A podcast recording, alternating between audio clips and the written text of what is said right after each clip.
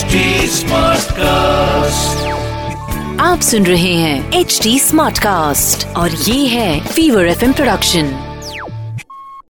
मैं हूँ आपके साथ अनुराग पांडे चल रहा है पिक्चर पांडे। बात करते हैं मैरिड ओपी नैयर और आशा भोसले की स्पेशल लव स्टोरी के बारे में। आशा जी को सक्सेस की सीढ़ियों तक पहुँचाने में भाई कुछ भी कहो आप बहुत बड़ा हाथ ओपी नैयर साहब का है। जी हाँ।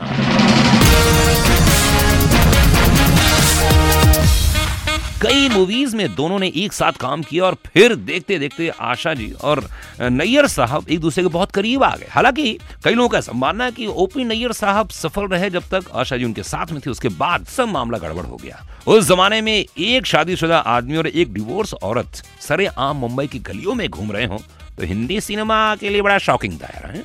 उनकी नजदीकियों को लेकर बातें होती थी। ओपी नैयर और आशा जी के बीच में लगभग लगभग चौदह साल तक संबंध था रिलेशनशिप था। आखिरकार 28 जनवरी 2007 को इक्यासी की उम्र में ओपी नैयर साहब ने अंतिम सांस ली। लेकिन लेकिन लेकिन ये कहते हैं कि ओपी नैयर साहब का जब काम कम हो गया था, उन्होंने खुद ने कहा था कि आशा, तुम किसी और से शादी कर लो और आर डी बर्मन आपके लिए बहुत अच्छे रहेंगे। मतलब ओपी नैयर साहब भी अलग ही दुनिया के इंसान थे यार तो चलिए लेकिन आज भी हम ओपी नैयर साहब को याद करते हैं उनके गाने याद करते हैं और आशा जी की तो बात ही अलग है यार। क्या गाती हैं और क्या स्टाइल और आज की तारीख में भी एकदम अपने दिमाग से एकदम यंग है। उनको कोई भी चीज़ सिखाओ तुरंत सीख जाती हैं। बात तो है। सुनते रहिए पिक्चर पांडे मैं हूँ आपके साथ अनुराग पांडे। आप सुन रहे हैं एच डी स्मार्ट कास्ट और ये था fever F production HD Smartcast.